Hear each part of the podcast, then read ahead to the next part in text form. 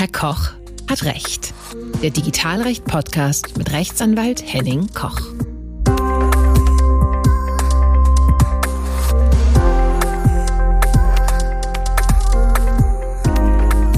Hallo und herzlich willkommen bei Herr Koch hat Recht, dem Digitalrecht-Podcast. Mein Name ist Henning Koch. Ich bin Rechtsanwalt und berichte über Themen aus den Querschnittsbereichen des Datenschutzes, Arbeitsrecht und IT-Recht.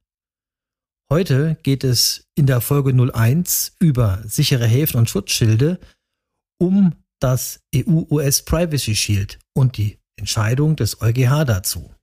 Bam! Da ist sie also, die Entscheidung des EuGH zum EU-US Privacy Shield. Die einen sagen, was ein Paukenschlag, was ein Hammer. Ich würde sogar sagen, ich gehe weiter. Das bringt das ganze Gefüge des Datentransfers in die USA, aber auch in andere Regionen andere Drittländer ziemlich aus dem Wanken. Aber schauen wir uns mal die Entscheidung und die Konsequenzen genauer an. Am 16. Juli hat der EuGH eine Entscheidung getroffen, bei der es um das Thema Datentransfer von Facebook in die USA geht. Das war schon das zweite Verfahren, was der EuGH zu diesem Thema fällen musste und was von dem österreichischen Datenschutzjuristen Schrems initiiert worden ist. Daher kann man auch davon sprechen, dass es hier das Verfahren Schrems 2 ist. Worum ging es? In einem sogenannten Vorabentscheidungsverfahren musste der EuGH entscheiden. Ein Vorabentscheidungsverfahren ist immer dann gegeben, wenn ein nationales Gericht Auslegungsfragen hat und eben diese Fragen der Auslegung dem EuGH ähm, vorlegt und eine Entscheidung darüber erbittet, wie der EuGH das sieht. Das war hier auch so. Ein irisches Gericht, zuständig für den Datenschutz und zuständig für eine Beschwerde von Herrn Schrems, hat die Frage zu klären gehabt, wie es sich verhält, dass Facebook Irland als Tochter in Europa Daten zu Facebook USA, die Mutter, versendet und ob das datenschutzrechtlich ein Problem darstellt. Ja, und der EuGH sagt dazu, das tut es in der Tat.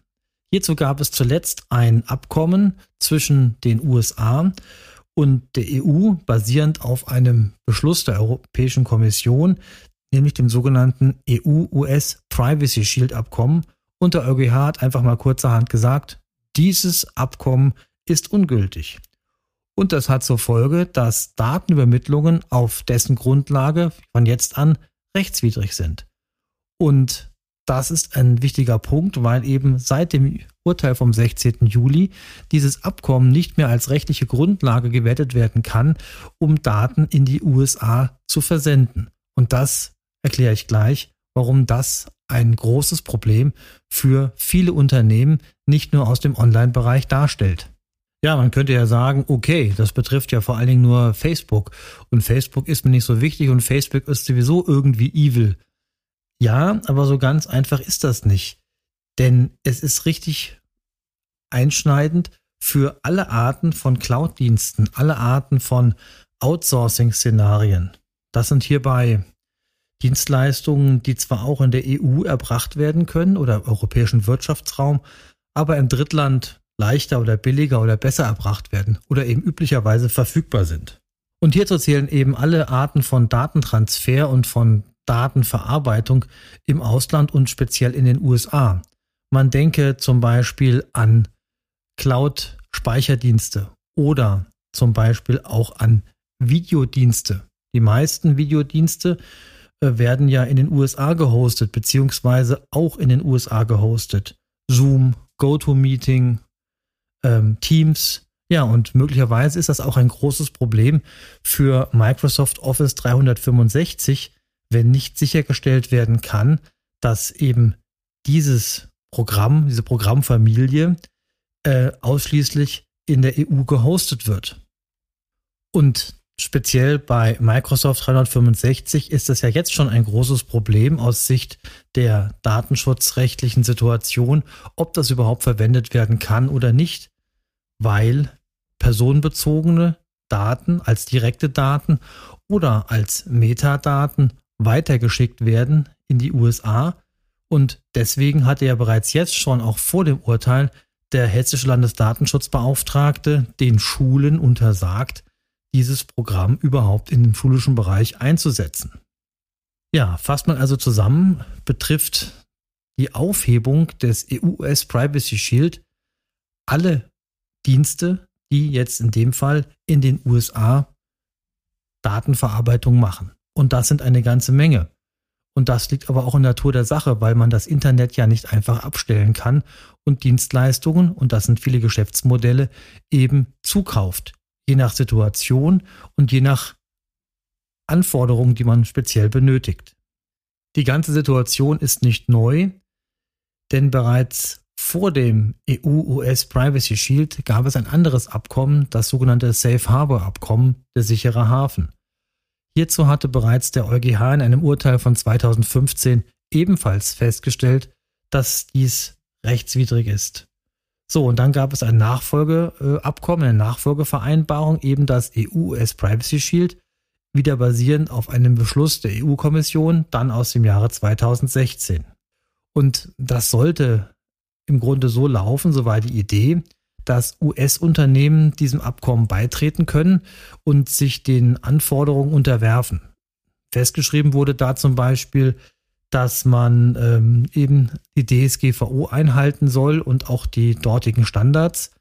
Und ähm, das hatte einfach den Zweck, dass die Datenverarbeitung und der Datenverkehr in die USA aus EU-Sicht einfacher werden sollte. Als direkte Folge der aktuellen Entscheidung heißt das also, dass die für die Datenverarbeitung Verantwortlichen, also diejenigen, die Daten in die USA schicken wollen oder weil es keine anderen Dienstleister gibt, müssen, die müssen auf andere sogenannte Transferinstrumente umsteigen. Und wichtig ist auch, ohne andere Transferinstrumente muss man unter Umständen die Datenverarbeitung und die Datenvermittlung in die USA aussetzen. Das ist unter Umständen ein richtiges Problem. Aber schauen wir uns auch einmal an, wie das technisch und vor allem rechtlich mit dem Datentransfer überhaupt geht und welche, man muss schon sagen, rechtlichen Gedankenkonstruktionen man dort sich überlegt hat. Also, der Datentransfer in Drittländer nach der DSGVO geht in mehreren Möglichkeiten. Wichtig ist vor allen Dingen, dass die EU-Kommission die Angemessenheit des Datenschutzniveaus feststellt. Das kann überprüft werden, wie die aktuelle Entscheidung auch zeigt. Entweder gibt es sogenannte geeignete Garantien, die dazu führen, dass das Datenschutzniveau demjenigen der DSGVO entspricht oder entsprechen soll, oder es gibt beispielsweise Ausnahmetatbestände. Schauen wir uns mal das eine an. Geeignete Garantien. Das sind sogenannte interne Datenschutzvorschriften oder Binding Corporate Rules, also interne Regelungen, wie beispielsweise Unternehmen von der Größe von Siemens Daten von Deutschland in die USA transferieren. Und wir reden hier über personenbezogene Daten. Binding Corporate Rules soll eben gewährleistet werden, dass in diesem äh, konzernübergreifenden Datenverkehr der Datenschutz und das Datenschutzniveau demjenigen der DSGVO entspricht. Daneben gibt es noch sogenannte Standardvertragsklauseln der EU-Kommission oder einer Aufsichtsbehörde. Das sind bereits vorgefertigte Klauseln, die es ähm, gibt, die in Verträge mit denjenigen, die die Daten in den USA verarbeiten, abgeschlossen werden sollen. Das haben einige Unternehmen gemacht und der EuGH hat auch aktuell gesagt, ja, das ist möglich. Diese Standardvertragsklauseln können weiterhin verwendet werden. Dazu sage ich aber gleich noch was. Ungleich komplizierter und daher wenig verbreitet sind sogenannte genehmigte Verhaltensregeln oder genehmigte Zertifizierungsmechanismen oder von der Aufsichtsbehörde direkt individuell genehmigte Vertragsklauseln. Diese Punkte kommen in der Praxis relativ wenig vor und sind ungleich komplizierter. Deswegen geht es hier vor allen Dingen um das Thema Standardvertragsklauseln. Natürlich ist die Datenvermittlung in die USA oder speziell in Drittländer auch möglich, wenn sogenannte Ausnahmetatbestände vorliegen, wie zum Beispiel es gibt eine Einwilligung der betroffenen Personen oder die Datenvermittlung ist eben notwendig für die Vertragserfüllung. Das mit der Einwilligung ist natürlich so eine, eine Sache. Wenn es um Daten geht, bei denen man gerade nicht primär die Einwilligung einholen will oder kann, weil es auch unpraktisch ist, wird einen das nicht weiterbringen. Daher war das EU-US Privacy Shield auch so praktisch, weil die EU-Kommission da ja festgeschrieben hat, dass es ein angemessenes Datenschutzniveau gibt. Damit war klar, ähm, eine geeignete Garantie liegt somit also vor. Und da kommen wir auch schon zum zentralen Problem, das Datenschutzniveau. Da muss man kein großer Philosoph sein, um zu erkennen, dass die USA kein Land des Datenschutzes sind. Es ist einfach nicht so. Ich habe das Buch von Edward Snowden gelesen und irgendwie war mir schon klar, bevor ich es gelesen hatte, dass die Sache mit dem NSA und die Überwachungsthematik ein großes Problem darstellt. Wie groß das Problem allerdings ist, wurde mir erst durch das Buch von Edward Snowden richtig bewusst. Und das ist hier auch ein Thema für die Entscheidung vom EuGH. Der EuGH sagt, das EU-US Privacy Shield Abkommen ist ungültig. Und das liegt vor allen Dingen daran, weil eben der EuGH nochmal darauf hinweist, dass Datentransfers in Drittländer, und zu denen zählt ja die USA, nur mit einem Schutzniveau erfolgen dürfen, wie es die DSGVO vorsieht, also sehr, sehr stark und gleichzeitig auch, wie die EU-Grundrechtecharta europäischen Bürgern garantiert. Es gibt ja in Deutschland, in dem deutschen Verfassungsrecht seit Anfang der 80er Jahre, seit dem ähm, Volkszählungsurteil 1983 eben das Grundrecht auf informationelle Selbstbestimmung. Und ein solches Grundrecht ist in der EU-Grundrechtecharta explizit auch dort festgeschrieben. Das heißt nur anders, sagt aber das Gleiche. Sagt nämlich, dass jeder und jede Person ähm, selbst bestimmen können soll, welche Daten wie von ihm, von ihr verarbeitet werden. Dass das auch bei uns nicht immer der Fall ist, zeigen ja die aktuellen Themen im Komplex NSU 2.0, bei dem aus Polizeirechnern besonders geschützte Daten. Von der Grundidee aber soll der Datenschutz und die Datensicherheit innerhalb der EU sehr hoch sein. Und der EuGH sagt, bezogen auf das EU-US Privacy Shield, ja, dann schauen wir uns mal die Vertragsbeziehungen an. Und kann denn überhaupt derjenige, diejenige, also die Firma in den USA, die dort Daten verarbeitet, ähm, selbst wenn es Verträge abgeschlossen werden nach den Standardvertragsklauseln, überhaupt das Datenschutzniveau garantieren? Und da wird man sagen müssen, sagte auch der EuGH, im Augenblick jedenfalls nicht. Das große Problem sind die Sicherheitsgesetze in den USA. Es gibt den Foreign Intelligence Surveillance Act oder eine Executive Order aus den 80er Jahren, die beide sinngemäß ähm, beinhalten, dass US-Sicherheitsbehörden ohne richterlichen Beschluss Daten überwachen können. Und gleichzeitig kann auch der Datenverkehr, wenn der nicht ausreichend verschlüsselt ist, äh, überwacht werden. Daneben haben Betroffene keine Möglichkeit, effektiv im effektiven Rechtsschutzwege dagegen vorzugehen. Auch anders als hier.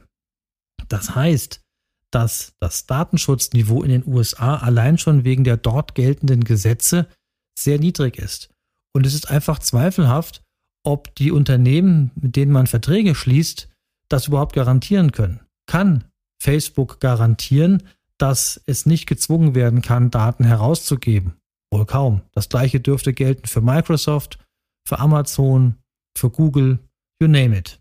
Diese fehlende Sicherheit ist der Hauptgrund, weshalb der EuGH gesagt hat, man stürzt dieses Abkommen in den Abgrund, man darf es nicht mehr verwenden. Man kann zwar die von der EU-Kommission vorgesehenen Standardvertragsklauseln ähm, weiter verwenden, aber effektiv, das sagt auch der EuGH, geht es in Bezug auf die USA aktuell nicht, eben weil man dieses Datenschutzniveau nicht wird einhalten können. So, und die Unternehmen sagen natürlich zu Recht, toll, jetzt gibt es eine Entscheidung, aber wie sollen wir unser Business weitermachen? Wie sollen wir weiterhin Geschäfte machen? Wie sollen wir weiterhin Dienstleistungen in Anspruch nehmen, bei denen andere für uns Datenverarbeitung machen, was auch zulässig ist, aber wir können halt nicht in die USA gehen. Wie soll das funktionieren? Tatsächlich ist das ein großes Problem und tatsächlich ist es auch so, dass es nicht viele Möglichkeiten gibt, die ähm, aktuell jedenfalls direkt zum Erfolg führen. Die Entscheidung ist einfach viel zu frisch, als dass man jetzt schon konkrete Handlungsanweisungen geben kann. Was auch schon klar ist, dass ähm, der Bundesbeauftragte für den Datenschutz eingeladen hat, sich mit seinen Amtskolleginnen und Amtskollegen aus den Ländern zu besprechen. Man will eben, was das anbelangt, gemeinsame Lösungen anbieten. Und auch klar ist, dass man im Zweifelsfall natürlich mit seinen Aufsichtsbehörden vor Ort sprechen muss, wenn man das hier weiterhin machen möchte. Und meinen Mandanten beispielsweise werde ich genau dies empfehlen, dass wir die Fragen, die hier kommen, auch eng mit den Aufsichtsbehörden abstimmen. Konkret müssen Unternehmen also Folgendes machen. Man muss ein Data Mapping machen. Ja, man muss die Identifikation des Datentransfers vornehmen und muss die konkreten Datenflüsse überprüfen. Dann muss man die Verträge mit Dienstleistern in den USA checken. Was steht da drin? Hat man Standardvertragsklauseln der EU-Kommission verwendet? okay, das hilft schon mal. Oder hat man sich eben auf das EU-US Privacy Shield verlassen? Das wäre jedenfalls ein bisschen schlechter. Die Standardvertragsklauseln helfen aber nur bedingt, denn man muss weiter überprüfen, welche Gesetze im Drittland finden Anwendung.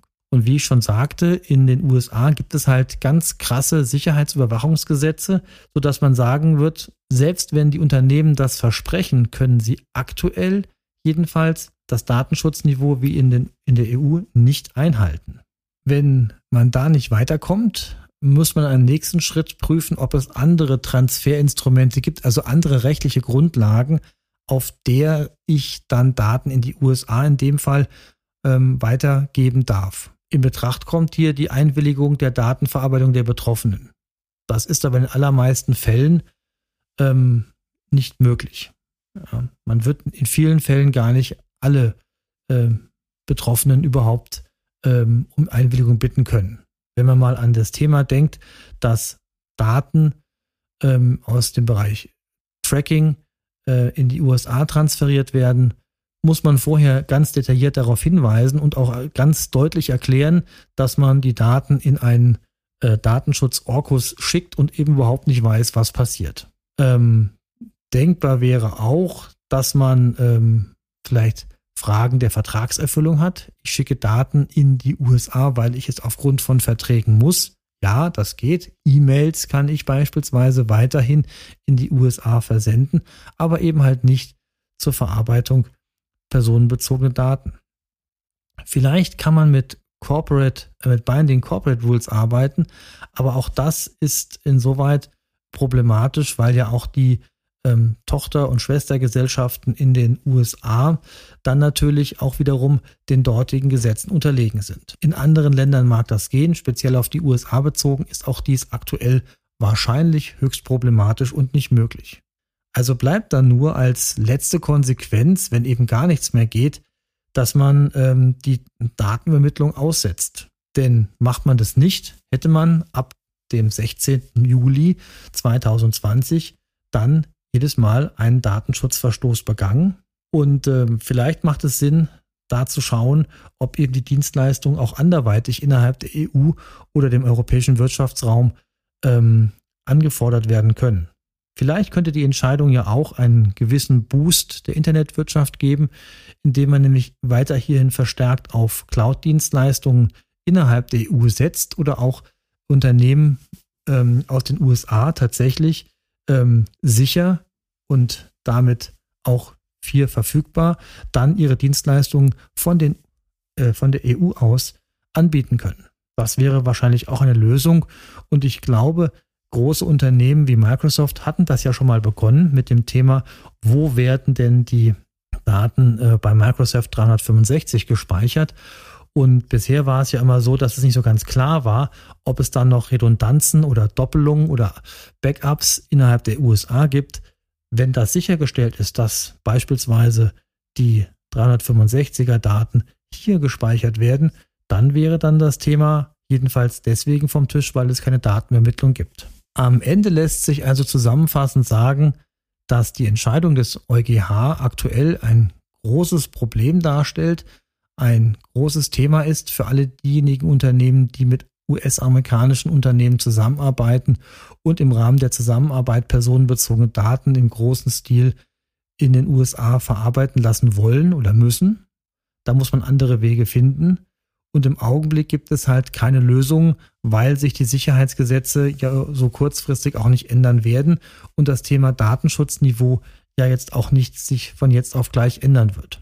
Damit bin ich am Ende meiner heutigen Episode und bedanke mich für Ihr Interesse und bis zum nächsten Mal, wenn es wieder heißt, Herr Koch hat recht.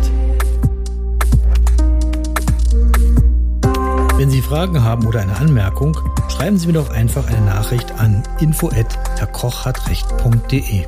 Wenn Ihnen dieser Podcast gefallen hat, abonnieren Sie ihn doch auf iTunes, Overcast oder jedem sonstigen Podcatcher. Verschicken Sie ihn an Ihre Freunde und Geschäftspartner und an alle, die Interesse an Podcasts haben. Ich freue mich, wenn Sie beim nächsten Mal wieder dabei sind.